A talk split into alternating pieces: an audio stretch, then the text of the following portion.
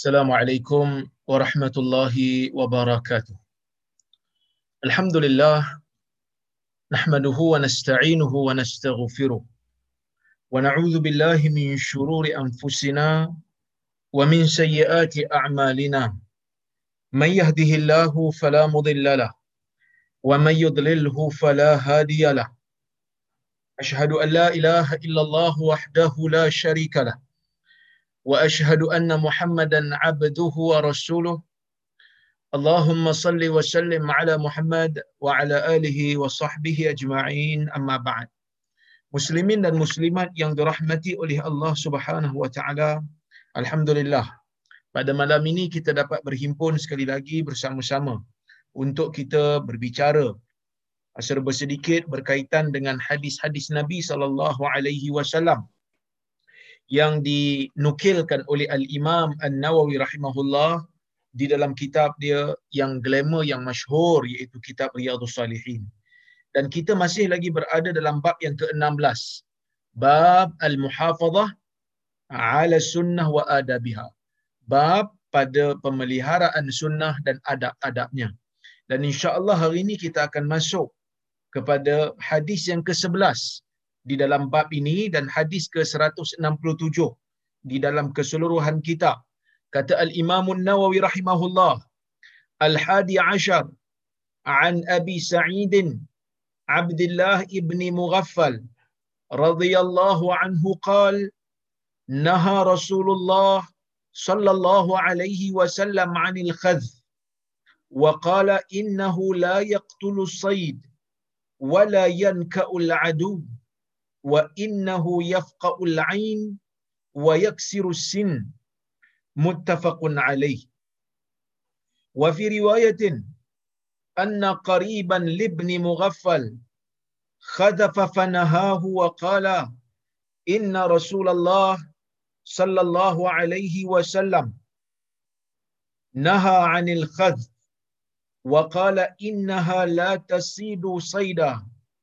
Summa ada faqala uhadithuka Anna Rasulullah Sallallahu alaihi wasallam Naha anhu Summa utta takhdif La ukallimuka abada.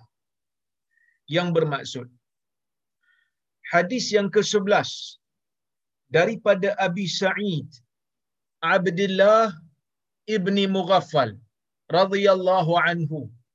Abdullah Ibnu Mughafal merupakan sahabat Nabi sallallahu alaihi wasallam. Cuma para ulama hadis berbeza tentang kunyah ataupun nama gelarannya. Sebahagian ulama mengatakan nama gelaran bagi Abdullah bin Mughaffal ini adalah Abu Sa'id. Manakala sebahagian ulama yang lain mengatakan gelaran dia adalah Abu Ziyad. Kenapa berbeza? Kerana Abdullah bin Mughaffal ini sememangnya mempunyai dua orang anak lelaki, seorang bernama Sa'id dan seorang lagi bernama Ziyad. Yang mana kedua-duanya adalah anak Abdullah bin Mughaffal dan Abdullah bin Mughaffal ni tuan-tuan merupakan di antara sahabat Nabi sallallahu alaihi wasallam yang terkenal dengan namanya. Oleh kerana itulah gelarannya tu macam tak berapa uh, dikenali ataupun kita kata tidak tidak begitu tidak begitu terkenal. Maka sebab itu ada percanggahan pendapat dalam kalangan ulama. Ha, dan dikatakan anak dia Ziyad ni merupakan di antara sahabat Nabi sallallahu alaihi wasallam juga. Ya. Baik.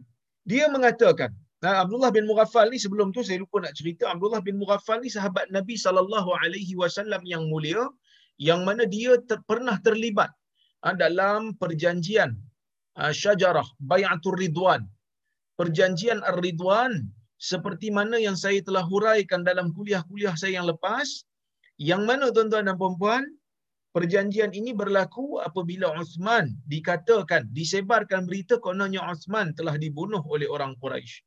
Maka oleh kerana itu orang Islam yang mendapat berita kononnya Uthman telah dibunuh oleh orang Quraisy yang Nabi hantar Uthman ni semata-mata untuk melakukan rundingan supaya membenarkan orang Islam untuk masuk ke kota Mekah melakukan umrah setelah daripada mereka berhijrah uh, ke Madinah yang mana di kalangan orang-orang Mekah pada masa itu yang bersama dengan Nabi sallallahu alaihi wasallam pada waktu itu memang datang ke Mekah bukan untuk melakukan peperangan bukan untuk melakukan kerosakan bukan untuk membunuh sesiapa, bukan untuk cari gaduh dengan sesiapa, tetapi mereka masuk dalam keadaan untuk melakukan umrah buat ibadat.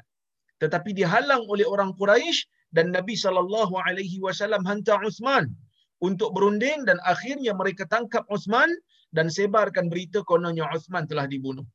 Berita yang tersebar itu telah menjadikan orang-orang Islam dan telah menjadikan orang Islam yang bersama dengan Nabi sallallahu alaihi wasallam. Rasa marah, rasa nak balas dendam, rasa nak mempertahankan nyawa Uthman, maka mereka berjanji setia untuk mempertahankan Islam, mempertahankan Rasulullah sallallahu alaihi wasallam dan memperjuangkan darah Uthman yang kononnya telah ditumpahkan, sebenarnya taklah. Itu hanya berita yang palsu, berita yang sengaja disebarkan untuk melemahkan semangat orang Islam, tetapi mereka telah melakukan perjanjian iaitu di bawah pokok Ar-Ridwan yang Allah Azza wa Jal sebutkan di dalam Al-Quran Allah Ta'ala reda golongan ni. Ha, reda golongan-golongan yang berjanji setia untuk mempertahankan darah Uthman di bawah ha, di bawah pokok Ar-Ridwan. Jadi ini ha, nama ha, ini sedikit sebanyaklah kisah seorang sahabat yang bernama Abdullah bin Mughaffal. Dan Abdullah bin Mughaffal dia setelah daripada ah, berhijrah ataupun kita panggil duduk di Madinah setelah Nabi sallallahu alaihi wasallam tak ada pada zaman Umar bin Al-Khattab radhiyallahu anhu Umar menghantar ah, Abdullah bin Mughaffal ni ke negara Iraq untuk mengajarkan agama. Oleh kerana itulah ada satu riwayat daripada Hasanul Basri dia mengatakan kana Abdullah ibnu Mughaffal ahadul ashrah ahadul ashrah alladzina ba'athahum ilaina Umar ibn al-Khattab yufaqihuna nas dia kata Abdullah bin Muba, Abdullah bin Mughaffal ini merupakan salah seorang daripada 10 orang yang Umar hantar kepada kami iaitu orang Iraq supaya mereka ini mengajarkan kepada orang tentang agama Islam Maka tuan-tuan dan puan-puan dan rahmati Allah sekalian, inilah Abdullah bin Mughaffal dan dia meninggal dunia di kota Basrah. Dia meninggal dunia di Iraq, di kota Basrah pada tahun 60 Hijrah dan mayatnya itu disolatkan oleh Abu Barzah Al-Aslami radhiyallahu anhu. Moga Allah Subhanahu wa taala meridai seorang sahabat yang bernama Abdullah bin Mughaffal dan sahabat-sahabat Nabi yang lain.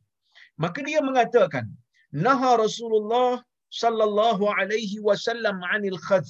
Nabi melarang daripada perbuatan khadh. Apa itu khadh?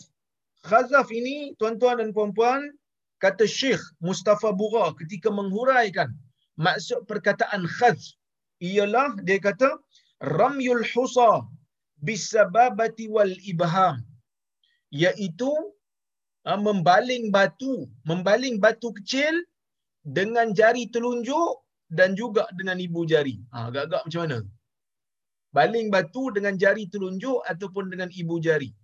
Ataupun baling batu dengan dua-dua jari telunjuk. Ha, macam mana tu? Ha, macam ni. Ha.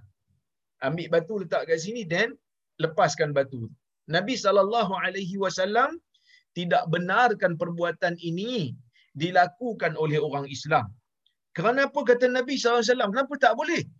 Nabi sallallahu alaihi wasallam bersabda, "Innahu la yaqtulu sayd." Sesungguhnya perbuatan melempar batu dengan tangan ni, ya, la yaqtulu sayd. Dia tidak membunuh haiwan. Kalau katalah kita nak pergi memburu, kita nak pakai benda tu dia tidak membunuh pun haiwan, ya. Wala yanka'ul adu dan dia juga tidak melukakan musuh. Kalaulah kata kita pergi perang just pakai batu saja, Nabi sallallahu alaihi wasallam tak recommend. Kerana dia sangat lemah senjatanya, kerana dia tidak melukakan musuh wa innahu yafqaul ain. Sebaliknya, perbuatan menggunakan batu ini boleh mencederakan mata wa yaksiru sin dan mematahkan gigi. Hadis riwayat Al-Bukhari dan Muslim.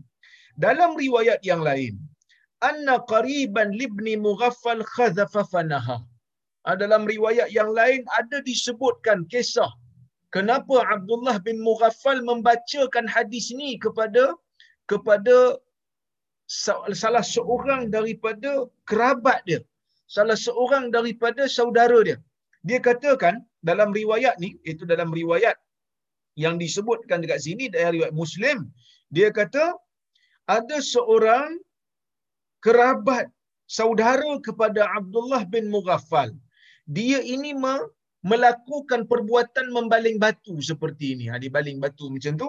Kemudian Abdullah bin Mughaffal ni melarang dia. Dia tengok dia larang. Ni para sahabat Nabi tuan-tuan dan puan-puan. Eh?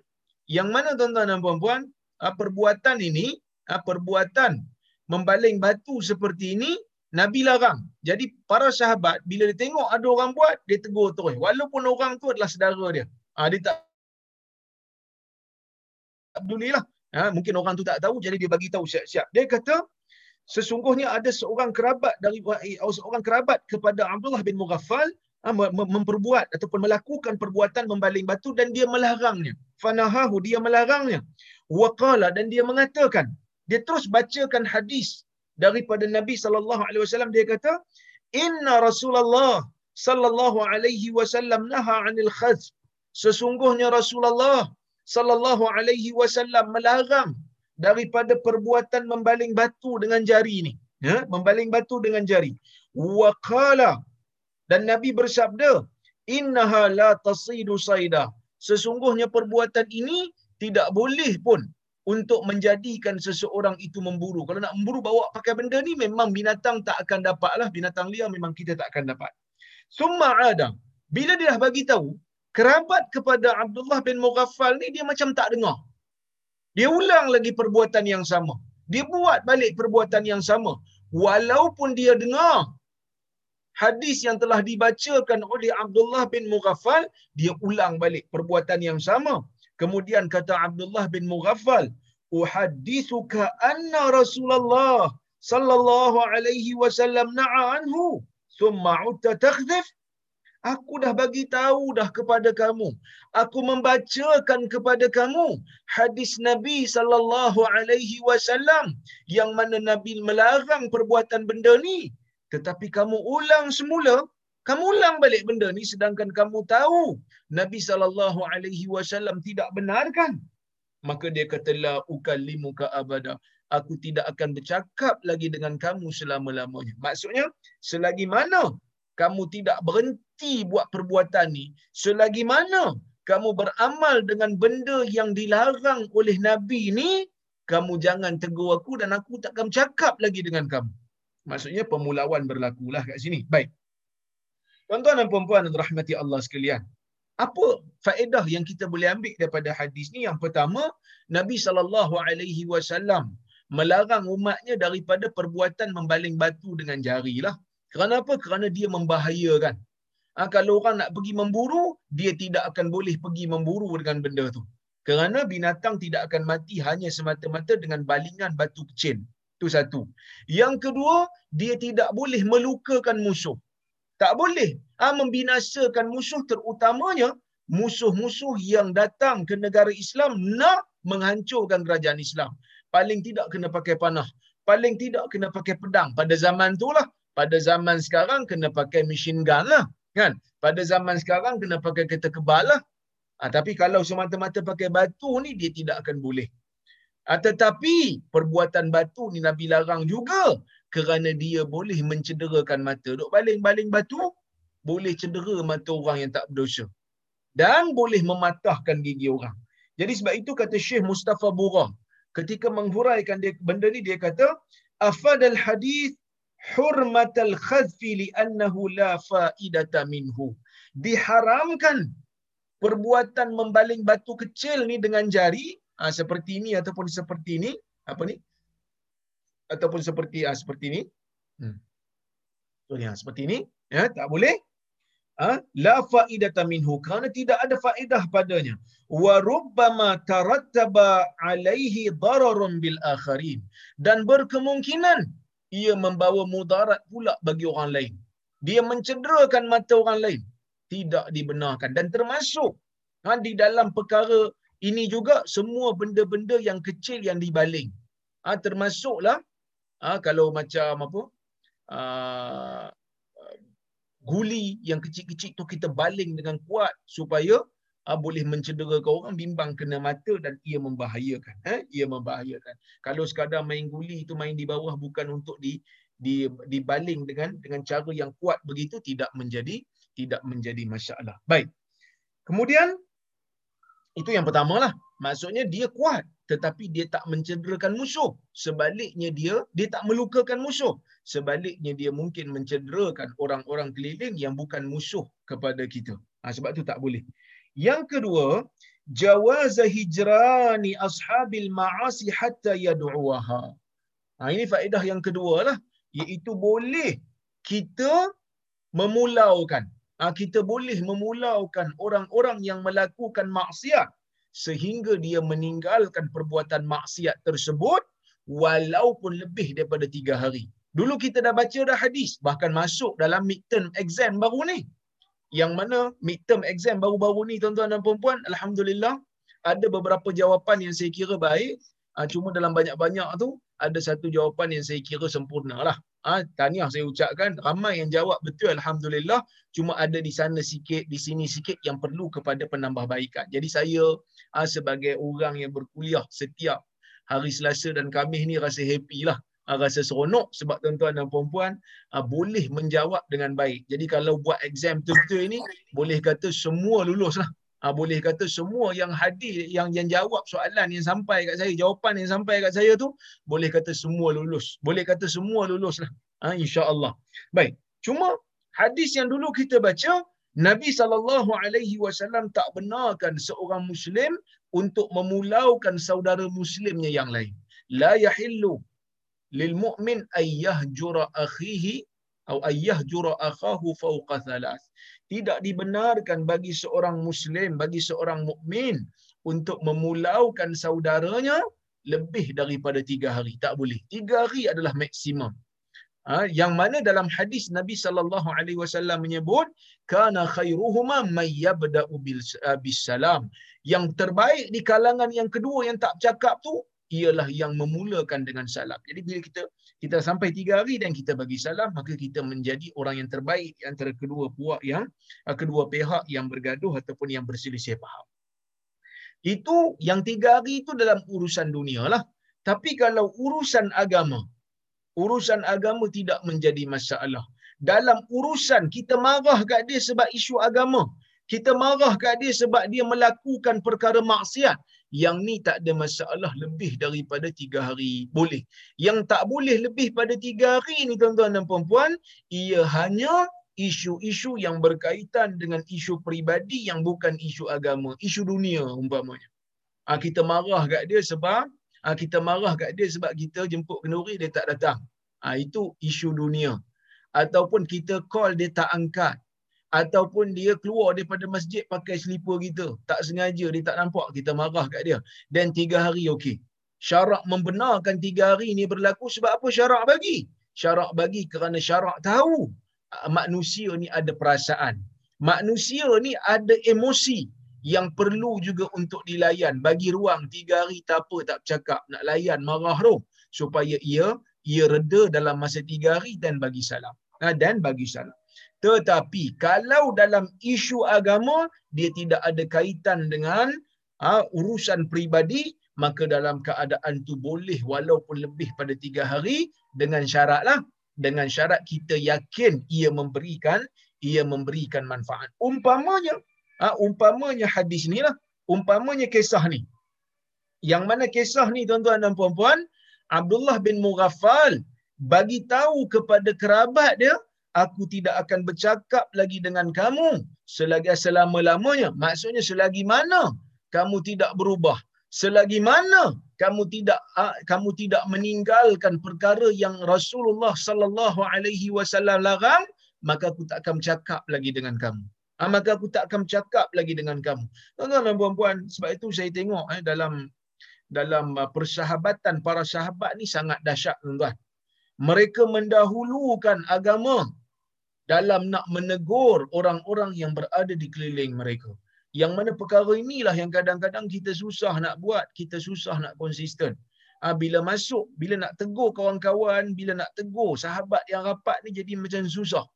Ha, tapi bergembiralah mereka-mereka yang mampu untuk memberi teguran kepada sahabat mereka yang baik ha, dengan teguran yang baik kerana mereka telah melaksanakan tugas menjadi saudara sahabat yang baik kepada kepada saudaranya ataupun kepada sahabatnya.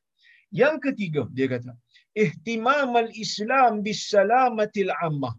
Hadis ni juga membuktikan kepada kita tentang bagaimana Islam mengambil berat tentang keselamatan umum. Islam mengambil berat tentang keselamatan awam tentang public health. Ah, tentang keselamatan awam yang mana Nabi tak suka. Orang suka baling batu sana sini. Nabi tak suka. Kerana boleh jadi terkena pada bayi. Boleh jadi terkena pada budak. Boleh jadi terkena pada orang tua yang tidak berdosa. Maka sebab tu jangan. Ha, di apa? Di negara Arab ni tuan-tuan dan puan-puan eh? dulu kami duduk di Jordan. Ha, saya duduk di Jordan dulu. Jadi bila duduk di Jordan ni ada waktu-waktu petang lepas pada kelas universiti, rasa boring pergi main bola lah. Ha, pergilah main bola. Bila main bola, tiba-tiba batu datang. Tum-tum batu datang. Macam hujan, batu datang. Sebab apa? Sebab budak-budak Arab baling batu dekat kami. Orang Arab, budak-budak Arab lah. Jadi budak-budak Arab ni dia tak tahu perbuatan baling batu ni adalah membahayakan dan di, dilarang oleh Nabi SAW kerana kalau kena kepala bocor, kalau kena mata boleh cedera. Tetapi dalam peperangan dia tidak melukakan musuh dan dalam perburuan dia tidak mematikan haiwan. Tetapi dia membahayakan orang-orang yang tidak berdosa orang-orang yang bukan musuh yang sebenar. Ha? maka sebab itu Islam melarang perkara ini wa man'ahu minal khazfi lima yatasabbabu anhu min adrarin jasimah. Dan Islam melarang untuk perbuatan membaling dengan batu ni kerana ada sebab yang akan muncul iaitulah dia menjadi sebab kepada mudarat yang besar. Ha, jadi ini di antara faedah yang kita boleh ambil lah. Kita tengok hadis yang berikutnya. Hadis yang ke-12 di dalam bab ini dan hadis yang ke-168 di dalam keseluruhan kitab. Wa an Abis ibni Rabi'ah. Ra'aitu عمر ابن الخطاب رضي الله عنه يقبل يقبل الحجر يعني الأسود ويقول أعلم أنك حجر لا تنفع ولا تضر ولولا أني رأيت رسول الله صلى الله عليه وسلم يقبلك ما قبلتك. متفق عليه. Hadis riwayat Al-Imam Al-Bukhari dan Muslim. Daripada Abis bin Rabi'ah katanya aku melihat Umar ibn Al-Khattab. Siapa Umar ibn Al-Khattab? Sahabat Nabi yang mulia. Dalam senarai orang yang dijamin syurga yang 10 orang tu Umar nombor dua lah. Ha, seorang ha, seorang individu satu orang yang berubah asalnya memusuhi Nabi Muhammad sallallahu alaihi wasallam. Asalnya benci kepada Islam. Tetapi akhirnya Allah azza wajal membukakan jiwanya untuk menerima Islam. Yang asalnya dia ni merupakan seorang yang bengis dan garang. Seorang yang kasar. Ditakuti oleh orang-orang Quraisy pada masa itu. Tetapi Islam mengubah dia menjadi seorang yang sangat lembut jiwanya. Ya, dalam kisah, satu kisah yang masyhur ya, di dalam kitab-kitab sejarah, ada seorang badui yang datang daripada pedalaman padang pasir, berjumpa dengan Umar, berjumpa dengan Amirul Mukminin Umar ibn al-Khattab, maka dia memberikan satu pesanan kepada Umar kata dia dia dia bagi dalam bentuk syair tetapi saya terjemahkan kepada tuan-tuan supaya mudah faham. Dia mengatakan wahai amiral mukminin tolong jaga hak-hak ibu-ibu dan anak-anak. Tolong jaga hak ibu dan ada anak-anak. Terutamanya anak tunggal lah. Sebab di zaman Umar ni Umar hantar tentera-tentera untuk pergi berperang terutamanya di Parsi dan juga Rom yang mana sebahagian daripada mereka ni terkorban menjadi menjadi syuhada apabila Umar hantar mereka berperang dan Badui ini pesan supaya Umar menjaga kebajikan mereka ni.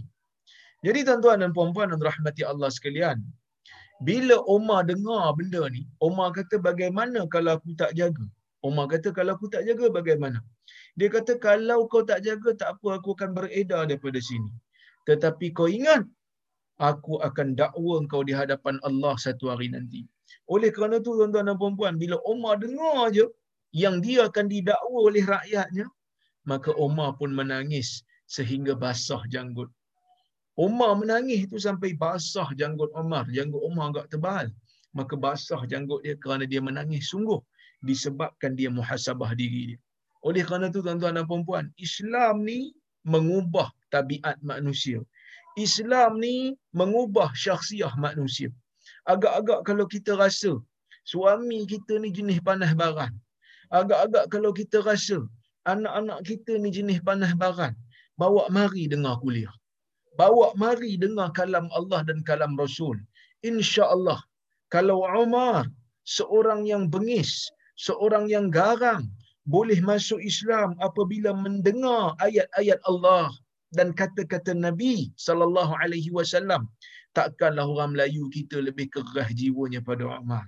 Jadi kita ajak dia mari duduk sekejap dengar kalam Allah dengar kalam Rasul. insya-Allah lama kelamaan jiwanya akan menjadi lembut dan akan menjadi orang yang bertakwa. Ha, jadi kena usaha bagi ajak. Ha, kena kena usaha ajak mari masuk dengar kuliah. Tapi saya happy juga lah malam ni. Ramai juga ni. 159 orang pada malam ini. Masya Allah. Kita bermula dengan bilangan yang sangat sedikit. Tetapi lama kelamaan. Kawan-kawan masuk, masuk, masuk. Jadi makin ramai. Mudah-mudahan semua yang ada di dalam bilik kuliah ini mendapat manfaat ilmu mendapat penyucian jiwa apabila mendengar kalam Allah dan kalam Rasulnya. Baik, tuan-tuan dan puan-puan. Abis bin Rabi'ah dia kata, aku melihat Umar ibn al-Khattab radhiyallahu anhu yang mana Umar pada satu hari, dia mencium hajar, dia mencium batu. Batu apa ni? Ya'nil aswad. Dia kata batu ni batu aswad, batu hitam. Batu hitam ni, biasa orang Melayu panggil hajar aswad lah. Yang mana kita duk berebut nak cium tu yang mana ha, kita nak cium eh, yang mana kita berebut nak cium hajar aswad ni ha, dia pun cium dan dia kata a'lamu annaka hajar ma tanfa wala tadur sesungguhnya aku mengetahui masa Umar cium hajar aswad tu Umar kata pada hajar aswad tu sesungguhnya aku tahu engkau adalah batu. Ma tanfa wala tadur yang mana engkau tidak mampu untuk memberikan manfaat dan tidak mampu untuk memberikan mudarat. Aku tahu engkau ni batu je, Umar kata. Aku tahu engkau ni batu, tak boleh bawa manfaat, tak boleh bawa mudarat sebab engkau ni jamat. Engkau ni satu benda yang tak hidup. Engkau bukan Tuhan. Kau bukan malaikat, kau hanya batu, Umar kata. Walaula anni raaitu Rasulullah sallallahu alaihi wasallam yuqabbiluk ma qabbaltuk kalaulah tidak kerana aku melihat kalau tak kerana aku pernah lihat Rasulullah sallallahu alaihi wasallam mencium kamu maka aku juga tidak akan mencium kamu. Perbuatan Umar perkataan Umar ini sangat jelas tuan-tuan dan puan-puan pada kita yang mana perbuatan yang Umar buat ketika mencium Hajar Aswad itu hanyalah semata-mata mutaba'atun Nabi sallallahu alaihi wasallam iaitu mengikuti jalan Nabi sallallahu alaihi wasallam. Nabi cium kita cium. Di mana Nabi berhenti kita berhenti. Di mana Nabi tunjuk kita buat, di mana yang Nabi tak buat kita tak buat. Ini bermakna ini yang dimaksudkan dengan sunnah. Satu hari ya, ada seorang sahabat nama Muawiyah bin Abi Sufyan. Muawiyah ni dia dia apa? dia tawaf. Satu hari dia tawaf, dia sentuh empat-empat bucu. Kaabah ni, tuan-tuan dan puan-puan, dia ada empat bucu. Kaabah hari ni lah. Dia ada rukun Yamani, dia ada rukun Hajar Aswad, dia ada rukun Iraqi, dan dia ada rukun Asyami. Ha, kalau kita tengok Kaabah hari ni yang petak tu dia ada empat bucu. Satu bucu dipanggil bucu Yamani. Bucu Yamani dia mengarah ke arah Yaman. Hajar Aswad yang dekat dengan makam Nabi Ibrahim tu, kemudian kita ada bucu yang kita panggil sebagai bucu Iraqi, iaitu yang belah sana, sebelah daripada Hajar Aswad tapi belah sana. Dan satu lagi dia menghala ke arah Syam yang kita panggil sebagai rukun Syam. Tuan-tuan dan puan-puan dan rahmati Allah sekalian. Apabila Muawiyah ni dia kita panggil tawaf di Kaabah, dia menyentuh semua bucu yang ada. Dia sentuh semua bucu. Maka oleh kerana itulah Ibnu Abbas radhiyallahu anhu menegur dia. Ibnu Abbas tegur dia kerana Ibnu Abbas kata yang Nabi cuma sentuh adalah rukun Yamani dan Nabi cium di Hajar Aswad. Selain daripada tu Nabi sallallahu alaihi wasallam tak buat. Bucu dua tu tak buat. Ah, Muawiyah jawablah dia kata aku ni tak akan tinggalkan mana-mana bahagian daripada Kaabah sebab aku sayang kat Kaabah. Maka kata Ibnu Abbas laqad kana lakum fi Rasulillahi uswatun hasanah. Sesungguhnya bagi kamu pada nabi itu ada contoh ikutan yang baik. Maksudnya Ibn Abbas kata mana yang Nabi buat dalam bab ibadat ni, mana yang Nabi tunjuk yang akal tak boleh fikir, kita hanya berpada dengan benda tu sajalah. So jangan buat lebih daripada apa yang Nabi tunjuk. Sama seperti Umar Ibn Al-Khattab radhiyallahu anhu, bila Umar kata engkau ni hanya sekadar batu, engkau hanyalah batu. Engkau tidak memberikan manfaat, engkau tidak memberikan mudarat. Maksudnya, yang memberikan manfaat dan memberikan mudarat hanya Allah. Batu tidak boleh membuat apa-apa perubahan pada takdir kita. Yang boleh buat perubahan pada kehidupan kita, yang boleh yang yang boleh mengubah hidup kita, yang boleh memakbulkan segala uh, permintaan dan doa kita hanyalah Allah. Dan apabila Allah mengatakan tempat ni ada berkat dan kita percaya tempat ni ada berkat. Tetapi di mana tempat yang Allah Taala tak kata dia ada berkat, maka kita jangan pandai-pandai kata ia ada berkat. Ni benda yang penting yang kita kena letakkan di dalam pemikiran kita orang Islam. Hari ini kita sedih tengok. Sebahagian daripada orang Islam mula untuk pakai capal, lambang capal. Pakai lambang tu tak ada masalah. Tetapi sebahagian daripada mereka mula menganggap bahawasanya lambang capal tu bukan capal betul. Kalau capal Nabi betul tak apa.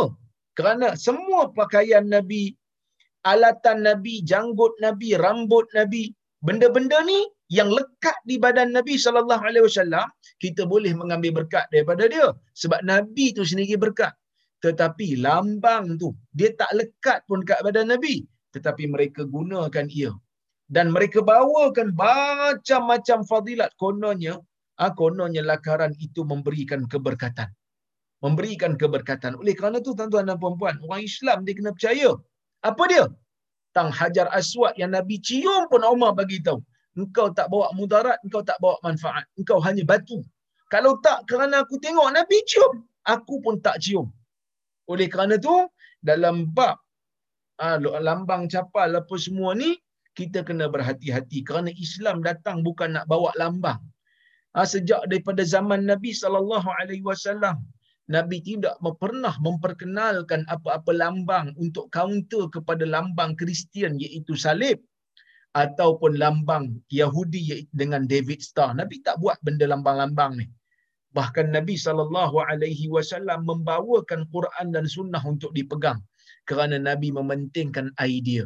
Nabi sallallahu alaihi wasallam mementingkan isi kandungan bukannya lambang capal tu yang penting tetapi sunnah tetapi al-Quran yang dibawa oleh Nabi sallallahu alaihi wasallam itulah yang penting sebab tu Nabi kata innal anbiya wa innal anbiya lam yuwarrithu dinaran wala dirhama sesungguhnya para anbiya tidak mewariskan kepada generasi kemudian itu dirham ataupun dinar Nabi tak tinggal duit banyak kat kita. Nabi tak tinggal duit emas ataupun duit perak yang banyak. Walakin warrasul ilm. Tetapi para anbiya Allah ini mewariskan kepada kita ilmu. Dia wariskan kepada kita ilmu faman akhadahu faqad akhadha bihadzin wafir. Sesiapa yang mengambil ilmu berkenaan maka dia telah mendapat ganjaran yang besar. Maka sebab itu kita tengok apa kata Syekh Bura. Dia kata, afadal hadis. Dia kata, wujub mutaba'ati Rasul sallallahu alaihi wasallam fima syara'ahu li ummatihi walau lam yadhhar lahum wajhal hikmati minhu. Hadis ini, ya hadis ini memberikan kita perkara yang yang mana kita wajib mengikut Nabi sallallahu alaihi wasallam dalam perkara yang dia syariatkan kepada umatnya. Walaupun dalam perkara yang Nabi tunjukkan itu kita tak nampak apa kesesuaiannya. Kita tak nampak apa munasabahnya. Kita tak nampak apa kebijaksanaannya. Tetapi apabila Nabi SAW suruh dan kita buat. Berdasarkan kepada firman Allah wama atakumur rasulu fakhudhuh wama nahakum anhu fantahu apa saja yang dibawakan oleh rasul maka hendaklah kamu mengambilnya bila nabi datang bawa satu syariat ambil ambil pakai wama nahakum anhu fantahu dan apa saja yang nabi larang kamu untuk kamu laksanakan maka kamu tinggalkanlah ia baik kemudian tuan-tuan dan puan-puan al ibadat tauqifiyah dia kata yajib ittiba'uha ibadat-ibadat ni tauqifi. Dia ada dua perkataan dalam agama ni yang kita kena faham. Satu tauqifi, satu taufiqi. Satu tauqifi, satu taufiqi. Taufiqi, benda yang akal boleh fikir. Tetapi tauqifi, benda yang akal tak boleh fikir, kena berhenti di mana dalil berhenti bila Islam kata solat lima waktu wajib dan solat lima waktu wajib, tak perlu tanya kenapa tak enam, kenapa tak tujuh, kenapa tak lapan. Yang tu tak perlu tanya kerana akal tidak mampu untuk memikirkannya. Wajib mengikuti dia sahaja. Ya, wajib untuk ikut dia sahaja. At-Tabrani, seorang ulama hadis, At-Tabrani mengatakan, "Innama fa'ala Umar zalik." Sesungguhnya Umar ni bila dia cakap benda ni, sambil dia cium dia bagi tahu engkau ni batu. Sebenarnya dia bukan nak cakap dengan batu tu. Yang mana batu tu bukan faham cakap Umar ni. Ya? Umar ni dia bukan nak cakap dengan batu, dia cakap dengan batu nak bagi rakyat dia faham. Dia cakap dengan batu tu nak bagi orang ramai faham. Apa yang dia nak orang ramai faham? Kata Tabrani, li anna an-nasa kanu hadithi ahdin bi ibadatil asnam fa khashiya Umar ay yadhunna al-juhal anna istilam al-hajar min bab ta'zim al-ahjar kama kanat al-jahiliyah ta'taqiduhu fil awthan. Umar melakukan perkara ni dia kata disebabkan kerana manusia di zaman itu baru saja terlepas daripada zaman mereka menyembah berhala. Baru je masuk Islam. Maka sebab itu Umar cakap, cakap benda tu. Umar nak bagi faham kepada orang yang baru lepas daripada ajaran syirik, baru lepas daripada ajaran-ajaran yang sesat, baru lepas daripada ajaran-ajaran yang musyrik dan kufur. Umar nak bagi tahu kepada mereka, sesungguhnya engkau ni batu. Jadi Umar ni dia takut. Kata Tabrani, fa khashiya Umar. Dan Umar menjadi takut ayyadhunnal juhal. Orang-orang jahil akan menyangka annastilamal hajar sesungguhnya menyentuh hajar aswad ini min babi ta'zimil ahjar. Ada termasuk dalam bab memuliakan dan mengagungkan batu-batu sama seperti mana yang orang-orang jahiliah percaya pada berhala. Jadi Umar tak nak perbuatan mengagungkan batu mengagungkan ataupun menyucikan batu Umar tak nak berlaku pada umat dia Umar tak nak berlaku pada rakyat dia pada orang Islam yang mana mereka baru saja masuk ke dalam agama ni. Jadi Umar ni nak jaga akidah. Ha, dulu zaman dulu kita ada kayu kokar punya kayu kokar punya tasbih. Kayu kokar punya tasbih tu tak salah. Tapi ada orang claim siapa yang ambil kayu kokar ni beli kayu kokar buat tasbih simpanlah rumah binatang tak masuk rumah pencuri tak masuk rumah. Perbuatan-perbuatan mendakwa sesuatu yang gaib mesti bawa dalil.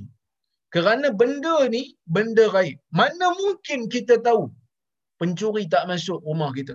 Mana mungkin kita tahu binatang buah tak berani dekat dengan tempat kita? Melainkan mesti datang kepada kita dalil. Beza kalau benda tu ada uh, scientific explanation.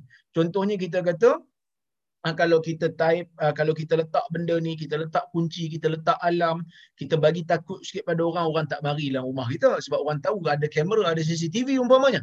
Dan itu ada scientific explanation. Tapi semata-mata dengan kayu koka tuan-tuan dan puan-puan kayu koka aja buat tasbih. Dia kata simpan kayu koka buat tasbih kat rumah pencuri tak masuk. Simpan kayu koka kat rumah binatang buah pun tak masuk ini adalah perkara gaib yang mesti datang dengan pimpinan wahyu. Tak ada wahyu kalau kita tak boleh terima. Kerana tidak ada yang menerima wahyu di kalangan kita ni melainkan hanyalah Rasulullah sallallahu alaihi wasallam. Jadi kita masuk kepada bab yang berikutnya, bab baru, bab ke-17, kata al-Imam An-Nawawi rahimahullah, kata Imam Nawawi, bab wujubil inqiyad li hukmillahi ta'ala wama yaquluhu man du'iya ila dhalik wa umira bi ma'ruf aw nuhiya an munkar. Bab pada membicara pada membicarakan tentang kewajipan tunduk kepada hukum Allah dan apa yang disebut oleh seseorang yang diajak kepada terima dengan hukum Allah dan apabila dia disuruh untuk melakukan perkara ma'ruf dan dicegah daripada melakukan perkara yang mungkar. Nak sebut apa? Orang Islam ni bila dia dengar hukum Allah, dia sepatutnya kata apa? Orang Islam ni bila dia ditegur, benda ni yang kau buat ni tak betul. Dia kena sebut apa? Benda yang kau sebut ni, benda ni baik. Ataupun jom kita buat benda baik. Ni Allah Ta'ala kata baik. Dia kena sebut apa? Bila dia tahu benda tu baik. Dia kena sebut apa? Bila dia tahu benda yang dibuat tu salah. Dia kena sebut apa? Bila dia diajak untuk tunduk kepada hukum Allah, dia nak kata apa? Maka dalam dalam bab ni kita akan bincang. Baik. Qala Allah Ta'ala, Allah berfirman kata Imam Nawawi, "Fala wa rabbika la yu'minun hatta yuhakkimuka fima shajara bainahum, thumma la yajidu fi anfusihim harajan mimma qadait wa yusallimu taslima." Ah ha, ni ayat ni glamour lah siapa yang baca bab-bab hadis ni tuan-tuan dan puan-puan, ha, siapa yang belajar bab kehujahan hadis, otoriti hadis, pastinya dia akan jumpa ayat ni. Yang mana ayat ni sangat glamour. Yang mana tuan-tuan dan puan-puan ayat ni bagi tahu kepada kita ya tentang ya ha, bagaimana kewajipan ha, seorang mukmin terhadap rasulnya. Yang mana Allah Subhanahu wa taala dalam ayat ni dia bagi tahu tentang tanggungjawab kita kepada kepada Nabi sallallahu alaihi wasallam. Kata Allah Subhanahu wa taala di dalam ayat ni, ya. Baik. Kita tengok ayat ni. Ya. Dan sesungguhnya demi Tuhanmu kata Allah, demi Tuhanmu wahai Muhammad, sesungguhnya mereka-mereka ini tidak benar-benar beriman. Tidak sempurna iman. Melainkan setelah mereka menjadikan. Ha, setelah mereka menjadikan kamu sebagai pemutus. Ha, mereka betul-betul tak beriman dengan iman yang sempurna. Melainkan mereka menjadikan kamu sebagai pemutus. Fima syajara bainahum. Pada perkara-perkara yang mereka itu bercanggah-canggah pendapat. Dan apabila kamu telah menjadikan ha, mereka ini datang kepada kamu, mengadu kepada kamu tentang perkara yang mereka bantah dan kamu telah memberikan hukum, ya, maka mereka summala yajidu fi anfusihim haraja. Setelah mereka mendengar keputusan kamu wahai Muhammad, setelah mereka mendengar ajaran kamu wahai Muhammad dalam perkara yang mereka berbantah itu, la yajidu fi anfusihim harajan mimma qadait. Mereka tak rasa syak pun mereka tak rasa sanksi mereka tak rasa berat untuk terima dengan apa yang kamu yang kamu putuskan. Wa yusallimu taslima. Mereka terima segala keputusan kamu. Mereka terima segala apa yang kamu segala apa yang kamu sebutkan itu ataupun yang kamu putuskan. Ha, kerana mereka beriman ha, kepada kamu bahawasanya kamu wahai Muhammad ya Rasulullah merupakan nabi yang memberikan ha, yang memberikan uh, syariat kepada mereka. Jadi ayat ni nak bagi tahu pada kita tuan-tuan dan puan tentang kewajipan orang mukmin. Bagaimana mereka ni bukan hanya sekadar uh, dakwa cinta Nabi, sayang Nabi semata-mata. Tetapi mesti dibuktikan apa saja yang diputuskan oleh Nabi, kita tidak ada tidak ada perasaan berat untuk terima. Kita tidak ada perasaan sus, sukar dan susah untuk terima. Kalau itu memang sunnah Nabi. Kalau kita tak nak buat pun tak apa. Kalau benda tu bukan benda wajib. Tapi paling tidak iktiraf ia sunnah. Ha, sebab tu dia ada kadang-kadang kita rasa kita sayang Nabi tuan-tuan puan. Tapi bila masuk bab nak mempraktikkan sunnah dalam kehidupan, terutamanya apabila sunnah itu kalau kita amal, kita terpaksa meninggalkan ajaran Melayu kita dan pada waktu tu kita nilai. Kita nak jaga kepentingan mana? Nak jaga kepentingan sunnah ke nak jaga kepentingan masyarakat? Dan kita pilih pada waktu tu. Itu satu. Yang kedua. Yang keduanya. Ya, apabila seseorang membacakan hadis yang palsu daripada Nabi sallallahu alaihi wasallam. Tiba-tiba ada orang tegur. Ni ustaz baca hadis palsu kita nak bela siapa? Nak bela nama Nabi ke dengan menegur ustaz tu balik? Ustaz tolong tarik balik ustaz ni hadis palsu ni. Ataupun kita nak bela ustaz tu dan kita tak peduli pun nama Nabi. Ha, kita pilih. Sebab pengalaman saya kadang-kadang duk tegur ustaz-ustaz glamour baca hadis tak betul ni. Ada pengikut-pengikut ustaz tu yang kadang-kadang bela ustaz tu tapi dia tak peduli pun nama Nabi. Cuma capal letak atas kepala. Sebahagiannya lah capal letak atas kepala tapi dia rela untuk membela orang yang membaca hadis palsu berbanding nak membela nama Nabi sallallahu alaihi wasallam. Yang ni menyedihkan kita. Yang ni kita kena tepuk dada kita tanya iman. Aku ni betul ke sayang kat Nabi? Aku ni betul ke mendahulukan Nabi dalam setiap perkara? Ke aku ni sekadar slogan dia? Ke aku ni suka syok-syok aja sambil-sambil selawat berlagu, lepas tu sedih-sedih bukan sedih kerana penghayatan iman kepada Nabi tetapi sedih-sedih tu kerana irama mendayu-dayu yang dilaungkan oleh orang-orang yang membacakan kasidah. Saya bukan anti pada kasidah. Kasidah ada zaman Nabi SAW. Kalau kita tengok dalam hadis Bukhari pun Nabi SAW membacakan kasidah. Ha, sesama dengan orang-orang muhajirin dan ansar ketika Nabi mengorek khandak. Allahumma la aisha illa aisha al-akhirah. Ha, Allahumma la aisha illa aisha al-akhirah. Faghfir lil ansari wal muhajirah itu merupakan di antara kasidah yang dibacakan. Bahkan Nabi ada penyair dia sendiri, Hasan bin Thabit umpamanya. Abdullah bin Rawaha dan juga Ka'ab ibn Malik radhiyallahu anhum ajma'in. Tiga orang ni merupakan penyair Nabi yang terkenal. Kerja mereka adalah membuat syair untuk membela Nabi dan Nabi benarkan. Bahkan Nabi doa kepada Hasan, Allahumma ayyidhu biruhil qudus. Ya Allah, kuatkan Hasan ni. Bantulah Hasan ni dengan dengan bantuan Jibril alaihi salam. Jadi Nabi tak melarang benda ni. Cuma kita tanya diri. Sewaktu sunnah Nabi sallallahu alaihi wasallam ingin dimartabatkan. Sewaktu amalan-amalan kecil daripada sunnah itu ingin diamalkan. Bagaimana reaksi kita apabila nak mengubah amalan masyarakat? Dan tuan-tuan dan puan-puan, benda ni biasa. Menjadi sunnatullah. Bila kita nak ubah masyarakat kepada yang lebih baik, akan ada tentangan. Cuma tanya dirilah, kita nak masuk golongan mana? Yang menentang sesuatu yang baik untuk diamalkan, yang menentang sesuatu sunnah yang wajar untuk dipromosikan, ataupun kita nak menentang benda ni dengan mem, mem, apa ni, me, me, apa ni, mengekalkan amalan status quo yang ada pada masyarakat. Dan kita buat pilihan. Lepas tu kita tanya, betul ke Nabi ni ha, betul ke Nabi ni sebagai pemutus bagi aku? Ke aku ni sekadar syok sendiri je? Sambil-sambil qasidah, sambil-sambil nyanyi, dan aku buat, aku buat seronok, aku buat, aku rasa macam aku, aku rasa macam aku telah beriman dengan Nabi, dah menunaikan hak Nabi. Itu belum lagi ada orang yang pergi cari baka kuda Nabi tu.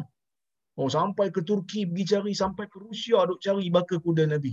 Tak payah tuan-tuan. Buka kitab hadis kita dapat warisan Nabi sallallahu alaihi wasallam dengan sanad kita boleh bezakan yang mana sahih yang mana tak sahih kita amal ya ha, kita amalkan aja jadi sebab itu tuan-tuan dan puan-puan dalam bab mengaku cinta Nabi ni dia tak hanya berpada dengan slogan, tak hanya berpada dengan cakap.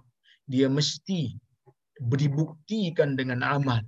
Mesti dibuktikan dengan dengan dengan dengan pengakuan dan juga dengan tindakan. Bukan hanya sekadar mulut kata sayang Nabi, mulut kata cinta Nabi. Tetapi bila orang nak amal benda sunnah, kita pula orang pertama pergi larang. Kita pula orang pertama pergi bantah. Kerana apa? Kerana nak membela amalan masyarakat.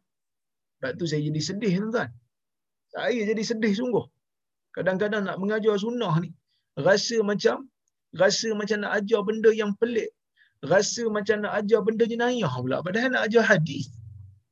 Ah, begitu, begitu sukarnya nak berpegang di zaman kemudian ini di zaman akhir ini nak berpegang nak mempromosikan sunnah itu adalah sesuatu yang sangat sukar sampaikan kita rasa seolah-olah macam aku nak ajar benda sesat pula sedangkan kita nak baca hadis tetapi itulah sunnatullah bagi mereka-mereka yang nak menyebarkan ajaran Nabi Muhammad sallallahu alaihi wasallam. Tapi tak apa kita tak sedih. insya-Allah ah, pengikut-pengikut yang follow netizen-netizen umat-umat Islam yang follow insya-Allah mereka makin cerdik dan bijak. Cuma kadang-kadang mereka memusuhi kerana mereka tak faham. Teruskan bercakap sebarkan amalan sunnah promosikan amalan sunnah mudah-mudahan amalan sunnah makin lama makin dikenali mungkin zaman kita dulu tuan-tuan dan puan-puan mungkin zaman tuan-tuan dan puan-puan muda dululah mungkin tak pernah dengar tentang puasa Ashura, tak pernah dengar tentang puasa uh, hari Arafah, mungkin tak pernah dengar. Sedangkan benda tu sunnah. Kenapa tak pernah dengar? Kerana mungkin di zaman tu kita belum belajar sampai tahap tu lagi. Banyak lagi benda-benda lain. Solat masih tak betul. Masa tu mungkin. Dan ulama kita fokus pada solat, fokus pada puasa wajib. Dan bila kita dah pandai, kita pergilah ajar sunnah sikit-sikit mana-mana yang tidak selari dengan sunnah, yang mana amalannya boleh menyebabkan amalan sunnah terhalang ataupun amalan sunnah tak dapat dibuat, dan kita tinggalkanlah amalan Melayu tu, kita buat amalan sunnah. Dia kata, ulama dulu susun elok dah. Ulama dulu ada kerja mereka, yang ada sumbangan mereka yang kita sangat hargai. Kerana mereka telah membuang syirik. Mereka telah membuang khurafat. Mereka telah menjadikan kalau tak kesemua pun sebahagian besar 99% orang Melayu telah beragama Islam. Bahkan masuk dalam perlembagaan Malaysia. Apa ni Melayu mesti muslim. Masuk dalam perlembagaan Malaysia Melayu beragama Islam kan? Bercakap bahasa Melayu dan mengamalkan uh, apa adab budaya masyarakat Melayu uh, budaya Melayu adat resam Melayu. Tapi nak kata Besar sumbangan ulama dulu ni. Tetapi sumbangan mereka itu jangan dihentikan sampai tara tu saja. Sampai tahap tu saja. Banyak lagi yang perlu dilakukan. Banyak lagi yang perlu diperkenalkan. Maka sebab itu tuan-tuan dan puan saya ada buat buku dulu. 40 amalan mudah uh, berdasarkan kepada sunnah dan alhamdulillah ya. Alhamdulillah yang mana buku tu dah habis pun dijual. Uh, cuma ada uh, beberapa ada seorang sahabat saya dia dia tempah dan alhamdulillah tempahan itu dah siap hari ini insyaallah dia nak, nak diserahkan pada dia. Ha, jadi nak katanya amalan-amalan sunnah ni kita kena usaha untuk kita amalkan. Baik. Kemudian tuan-tuan dan puan-puan kata Allah lagi wa qala ta'ala Allah berfirman lagi innama kana qaulal mu'minina idza du'u ila Allah wa rasulihi liyahkuma bainahum ay yaqulu sami'na wa ata'na wa ulaika humul muflihun. Ha, ayat surah an-nur surah An-Nur ayat 51 ya Allah Taala kata sesungguhnya perkataan orang-orang yang beriman itu apabila mereka diajak kepada Allah dan Rasulnya sebagai pemutus di antara mereka mereka akan mengatakan sami'na wa ata'na. Kami dengar dan kami taat. Dan mereka itulah sebenar-benarnya adalah orang-orang yang berjaya. Jadi Allah Taala bagi jaminan ni. Kalau kita betul-betul nak berjaya kalau kita betul-betul tak nak tersesat jalan di hujung, kita kena amal dengan perkara sunnah. Sekecil mana pun sunnah, kita buat. Sekecil mana pun sunnah, kita usaha. Kerana sunnah-sunnah yang kecil ni mungkin akan memberatkan timbangan amal kita. Nak buat sunnah yang besar-besar ni mungkin kita tak larat. Sunnah yang kecil-kecil ni kita, kita usahakan. Sunnah yang kecil-kecil ni kita promosikan. Maka sebab tu saya tulis buku tu. 40 amalan mudah. Ha? Yang mana saya kumpulkan beberapa hadis-hadis ada 40 hadis ada 40 amalan. Dah habis dah pun. Saya berkuliah di apa di rumah Haji Shah bersama dengan kawan-kawan yang ada pada masa itu ah, kita habis baca. Had 40 amalan mudah apa ni berdasarkan sunnah. Jadi saya harapkan mudah-mudahan kita amal bersama dan kita sebarkan amalan itu supaya amalan itu dapat di, dijadikan sebagai amalan mainstream. Orang tak pelik bila beramal orang tak rasa pelik tengok kita. Ah, yang mana ia merupakan amalan yang terbaik. Seperti mana kata Ibnu Qayyim bila Nabi SAW pilih benda tu, walaupun benda tu tak wajib kadang-kadang, sunnah ni bukan semua wajib, ada sunnah yang sunat, ada sunnah yang uh, ia adalah satu kelebihan. Tapi bila Nabi pilih sebagai tata cara hidup dia, maka itu adalah yang terbaik untuk kita ikut. Selagi mana tidak ada dalil yang melarang kita untuk mengikutnya. Uh, sebagai contoh, Nabi SAW kahwin lebih pada empat, itu tak boleh lah. Kerana ada dalil yang melarang perkara yang demikian. Wallahu alam. InsyaAllah pada kuliah akan datang, kita akan sambung uh, hadis yang pertama di dalam bab yang baru ni bab taat kepada hukum Allah uh, taat kepada hukum Allah dan apa yang perlu kita ucap bila kita diajak kepada hukum Allah insya-Allah tuan-tuan dan puan-puan dan rahmati Allah sekalian saya kira cukuplah sekadar tu untuk hari ini insya-Allah um, saya tengok dulu kalau kalau ada soalan yang saya boleh jawab kalau ada teguran yang yang saya mungkin ada silap di mana-mana tuan-tuan tak ada masalah boleh tegur no problem ya baik Assalamualaikum warahmatullahi wabarakatuh. Benarkah selepas isyak Benarkah selepas solat isyak dan dua rakaat sunat ba'diyah lepas tu buat empat rakaat maka akan diberi pahala seperti pahala semayang malam Lailatul Qadar. Sahihkah hadis ni? Ada hadis daripada Nabi sallallahu alaihi wasallam tentang perkara ini tetapi ia tidak sahih. Yang sahihnya ia adalah kalam salafus salih yang bukan daripada Nabi sallallahu alaihi wasallam. Ya, baik.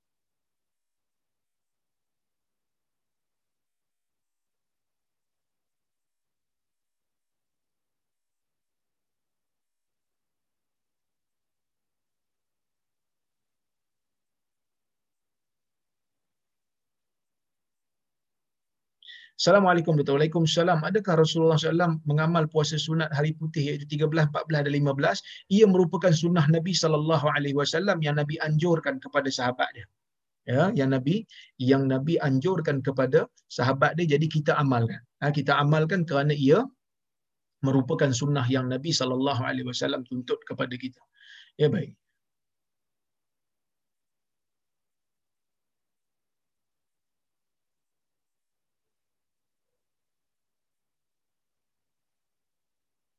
Okey, soalan berikutnya sekejap eh.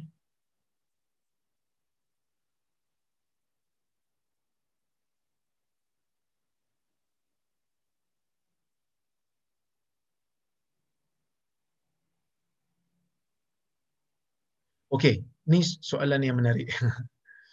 Dia kata mana tadi? Hilang.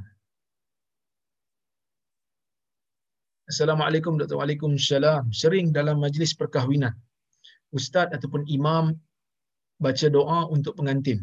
Antaranya berbunyi, Ya Allah, satukanlah hati kedua-dua mempelai ini seperti mana engkau satukan Rasulullah dan Khadijah, Nabi Yusuf dan Zulaikha, Nabi Sulaiman dan Balqis. Ha, seterusnya begitulah. Soalan saya sama ada sama ada ada dalil ke yang Nabi Yusuf berkahwin dengan Zulaikha dan Nabi Sulaiman dengan Balqis. Jika ini tak benar, kenapa pihak wajib dan para ulama tidak menegur tentang perkara tersebut. Pertama tuan-tuan dan puan, eh, Nabi dan Khadijah memang confirm lah. Ha, merupakan di antara pasangan yang terpilih sebagai pasangan contoh yang Nabi SAW pernah sebut dalam sebuah hadis. Nabi kata, Inni ruziqtu hubbaha. Sesungguhnya aku direskikan untuk bercinta dengan dengan Khadijah. Ha, dicinta ni satu benda yang ajaib. Ha, satu benda yang datang dalam jiwa yang mana kita tidak boleh untuk paksa diri. Tapi siapa yang dapat alhamdulillah. Ha? Nabi SAW dengan Khadijah cinta yang agung, cinta yang mulia. Itu ada, itu ada tak ada masalah. Itu confirm. Tapi Nabi Yusuf dan Zulaikha dalam Quran dan hadis tidak disebut nama Zulaikha ni. Disebut isteri kepada raja, Imra'atul Aziz, isteri raja ataupun isteri menteri. Ya. Adakah Nabi Yusuf kahwin dengan Zulaikha dalam hadis tidak disebut? Dalam Israeliat disebut mungkin. Sulaiman dan Baqis pun sama. Tidak disebut mereka berkahwin. Oleh kerana itu, kita tak boleh kata ya, tak boleh kata tidak. Kerana kita tidak tahu adakah betul ataupun tidak. Soalannya, soalannya kenapa tak tegur. Macam mana nak tegur? Bila kita tegur kata tak ada, depa kata kita Wahabi dan kita orang tarik tauliah kita. Susah nak tegur, kan? Ha, jadi susah nak tegur. Saya ada buat teguran. Ya, tak payahlah. Ha, Nabi dan Khadijah sudahlah, kan? Ha, Nabi dan Khadijah sudah. Tapi yang lain-lain tu kita tak perlu sebut sebab kita tak tahu mereka betul kahwin ke tidak, kan? Ha, baik. Assalamualaikum Dr. Waalaikumsalam. Boleh tak beri beli boleh tak ustaz beri contoh amalan-amalan yang setengah orang Melayu lakukan yang mereka kata itu mengikut mazhab Syafi'i tapi sebenarnya amalan orang Melayu ha, ataupun Indonesia. Bagaimana nak beritahu orang ramai? Perkara yang benar. Ha, ha okey. Pertamanya, ha, pertamanya orang Melayu dia buat majlis apa ni tahlil bacaan tahlil, susunan tahlil. Mula-mula baca Fatihah, lepas tu baca surah Baqarah. Ah, lima ayat surah Baqarah, lepas tu baca ayat kursi. Yang ni tak ada dalam mazhab syafi'i yang muktamad. Ia adalah susunan yang saya pun tak tahu datang pada mana. Tetapi ada yang kata datang daripada uh, ulama daripada Indonesia. Mungkin susunan dia tu zaman dulu dia nak perkenalkan ayat-ayat yang penting. Tapi mela- mengamalkan ayat-ayat yang sebegitu secara berterusan dengan kaifiat yang khusus, sehingga orang percaya ia ada fadilat yang khusus maka ia uh, memerlukan dalil yang khusus. Tidak dimasuk dalam bid'ah idhafiyah itu satu. Yang kedua keduri pada malam kematian. Ia bercanggah dengan sunnah Nabi SAW yang Nabi SAW suruh jiran bagi makan kepada keluarga si mati. Bukan keluarga si mati yang penatkan diri penatkan belanja keluarkan duit untuk memberi makan kepada jiran-jiran. Jadi bila kita kata ini tak betul, mereka kata kami ikut mazhab syafi'i. Sedangkan pandangan yang muktamad dalam mazhab syafi'i seperti mana? Yang disebutkan oleh Al-Imam Nawawi mengatakan bahawasanya jiran kena bagi makan kepada keluarga si mati. Tidak boleh berkumpul, tidak digalakkan berkumpul pada pada malam kematian di rumah ha, si mati. Bahkan dalam hadis Nabi SAW clear sebut, Isna'u Ja'far li ali ta'aman. Buat makan kepada keluarga Ja'far yang kematian. Ja'far meninggal dunia Nabi kata oh orang Madinah buat makanan kepada keluarga Ja'far. Fa innahum qad atahum ma yashghuluhum. Kerana telah datang kepada mereka perkara-perkara yang menyibukkan mereka. Jadi ini ah, sunnah yang diajar di dalam hadis Nabi sallallahu alaihi wasallam. Bila ada orang kena musibah kita bantu mereka. Ringankan beban mereka. Bukan kita menyusahkan lagi mereka dengan suruh dengan suruh dia orang pasang kemah dengan suruh dia orang masak sedangkan mereka sedang bersedih untuk menguruskan jenazah jadi sebab itu tuan-tuan dan puan-puan, benda-benda sunnah ni dia orang anggap macam asing. Tapi tak apa, kita cakap, kita cakap, kita cakap. Seperti mana mandi safar dulu yang dianggap ah, sebagai amalan yang baik tetapi berjaya dibuang oleh ulama-ulama kita, begitu juga amalan-amalan yang tidak selari dengan sunnah pada zaman ni kita kena usaha untuk kita lakukan. Ha, sampai kita kita berjaya. Walaupun mereka kata ini mazhab Syafi'i, sebenarnya ia bukanlah satu amalan yang datang daripada mazhab Syafi'i yang muktamad. Ha, bukan. Mereka kata je Syafi'i. Ha, okey. Jadi um, banyak lagi lah sebenarnya amalan-amalan kita yang tak ikut mazhab Syafi'i pun. Ha, kalau macam apa ni sahabat kita yang kerja dekat Maybank, dekat CMB dia tahulah yang mana banyak skim-skim produk-produk perbankan Islam di bank yang bercampur-campur mazhab tidak hanya mengikut uh, mazhab apa ni mazhab uh, Syafi'i saja. Sebab apa? Sebab kita terpaksa menggunakan mazhab lain kerana nak memberikan keluasan elastik kepada nak memberikan keanjalan kepada produk-produk perbankan Islam. Baik. Baik, buat satu buku Ustaz. InsyaAllah. Saya sekarang ni tengah usaha untuk siapkan dua buku buku uh, buku ni yang satu ni dah siap alhamdulillah. Baru je siap. Semalam baru siap. Saya siap tulis sebanyak 117 muka surat ke 130 muka surat. Saya tak ingat. Nombor ni saya lemah sikit. Tajuk dia ummahatul mukminin isteri-isteri Nabi sallallahu alaihi wasallam ibu kepada orang-orang mukmin. Ha, jadi tu dah siap.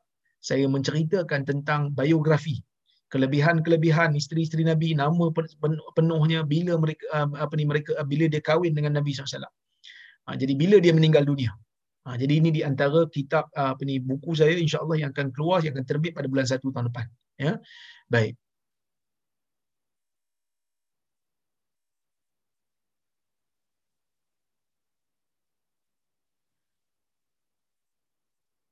Assalamualaikum Dr. Waalaikumsalam. Adakah memulakan bacaan Quran dengan beristighfar dan bacaan Al-Fatihah adalah daripada Nabi? Baca Quran ni, wa idza qara'tal Quran fasta'idz billah. Apabila uh, kamu membaca Quran, Allah Subhanahu wa taala bagi tahu uh, kepada kita semua uh, apabila kamu nak membaca Quran fasta'iz billah ha, mintalah perlindungan dengan Allah minasyaitanir rajim ha, daripada daripada syaitan ha, daripada daripada syaitan yang direjam ha, jadi fa idza qara'tal quran fasta'iz billah minasyaitanir rajim apabila kamu baca Quran maka hendaklah kamu minta perlindungan dengan Allah daripada syaitan yang di yang direjam. Itu di antara perkara yang disebut di dalam Quran. Jadi kita baca auzubillah lepas tu kita baca, kita baca bismillah. Ha, kita baca bismillah. Wallahu a'lam. Nak manakala selepas daripada membaca al-Quran kita nak baca doa apa itu tak ada masalah. Kerana uh, tidak ada orang kata apa uh, larangan untuk kita membaca doa-doa yang umum terutamanya lepas baca Quran ni keimanan kita akan meningkat dan kita boleh juga bertawassul dengan amalan bacaan Quran itu untuk minta doa pada Allah dan insya-Allah dia akan makbul. Ya baik.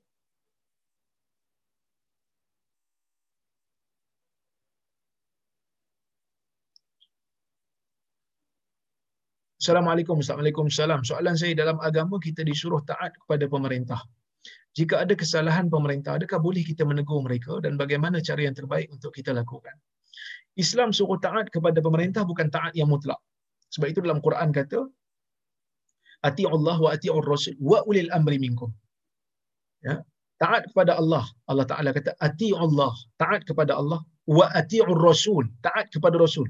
Diulang perkataan ati itu dua kali. Ati Allah, taat kepada Allah mutlak wa ati Rasul, taat kepada Rasul wa ulil amri minkum. Dan taat kepada uh, pemimpin ikut sebahagian riwayat kata pemimpin lah ulil amri pemimpin. Taat kepada pemimpin ni dia Allah Taala tak ulang perkataan wa ati'u taat. Kerana taat kepada pemimpin tidak mutlak. Dalam hadis Nabi SAW kata la ta'ata li makhluk fi ma'siyatil khaliq. Tidak ada sebarang ketaatan kepada makhluk pada uh, bila dia menyuruh kita melakukan maksiat kepada pemerintah uh, kepada Allah Azza wa Jalla. Maka tak wajib lagi taat pada waktu itu. Tetapi bila kita tak wajib taat kepada pemimpin bukan maksud kita boleh angkat senjata lawan pemimpin. Sebaliknya kita sabar, kita terus nasihat. Nasihat kepada pemimpin adalah sesuatu perkara yang dituntut oleh Islam, oleh agama. Sebab itu para sahabat dia menegur uh, golongan-golongan pemimpin di zaman Bani Umayyah apabila uh, mereka ada sebahagian daripada uh, pemimpin Bani Umayyah ni yang mengubah khutbah raya daripada selepas salat kepada sebelum salat ditegur oleh beberapa orang sahabat jadi sahabat ni terus menegur pemimpin. Ha, terus menegur. Jadi kita nak tegur macam mana? Kita tegur ikut saluran kita lah. Ha, kalau zaman ni, ha, mungkin kita boleh tulis surat, kita tulis Facebook, ataupun kita tulis Twitter, ataupun kita zahirkan dekat kertas undi dan seumpamanya. Eh? Baik. Assalamualaikum Ustaz. Waalaikumsalam. Bagaimana pula jika melastik burung atau cicak dikira sama dalam hadis tadi melarang menggunakan jari telunjuk dan ibu jari? Cicak tak ada masalah. Sebab cicak dia memang di, di, disuruh untuk untuk dibunuh. Kerana cicak ni Nabi SAW uh, mengatakan ia merupakan binatang perosak. Binatang yang merosakkan harta manusia. Jadi boleh, tak ada masalah. Ya? Tetapi untuk burung, lastik burung ni ulama semasa berbeza pendapat. Kerana sebahagian ulama kata dia termasuk dalam makna khazif tadi. Ha, manakala sebahagian ulama moden ni dia kata tak apa kalau plastik burung untuk makan tak apa. Tetapi wallahu alam saya cenderung kepada pendapat yang kata kalau boleh elakkan elakkan. Kerana takut termasuk dalam larangan kepada Nabi SAW bahkan menggunakan listik ni ha, menggunakan listik ni bahaya juga. Ha, bahaya takut-takut tak kena burung. Tetapi terkena orang. Dan ia sangat membahayakan jadi kalau boleh dijauhkan, kita jauhkan. Ah, mudah-mudahan kita terselamat daripada termasuk dalam larangan Nabi sallallahu alaihi wasallam. Jadi ah, saya kata saya kira cukuplah sekadar tu tuan-tuan dan puan soalan yang ada. Insya-Allah jika ada kesempatan kita bertemu lagi. Ah, saya mohon maaf kalau terkasar bahasa tersilap kata. Aku qawli hadha wa astaghfirullahal azim li wa lakum. Wassalamualaikum warahmatullahi wabarakatuh. Terima kasih pada Haji Shah, terima kasih pada Haji Hamid yang menganjurkan majlis pada malam ini. Kita jumpa lagi insya-Allah.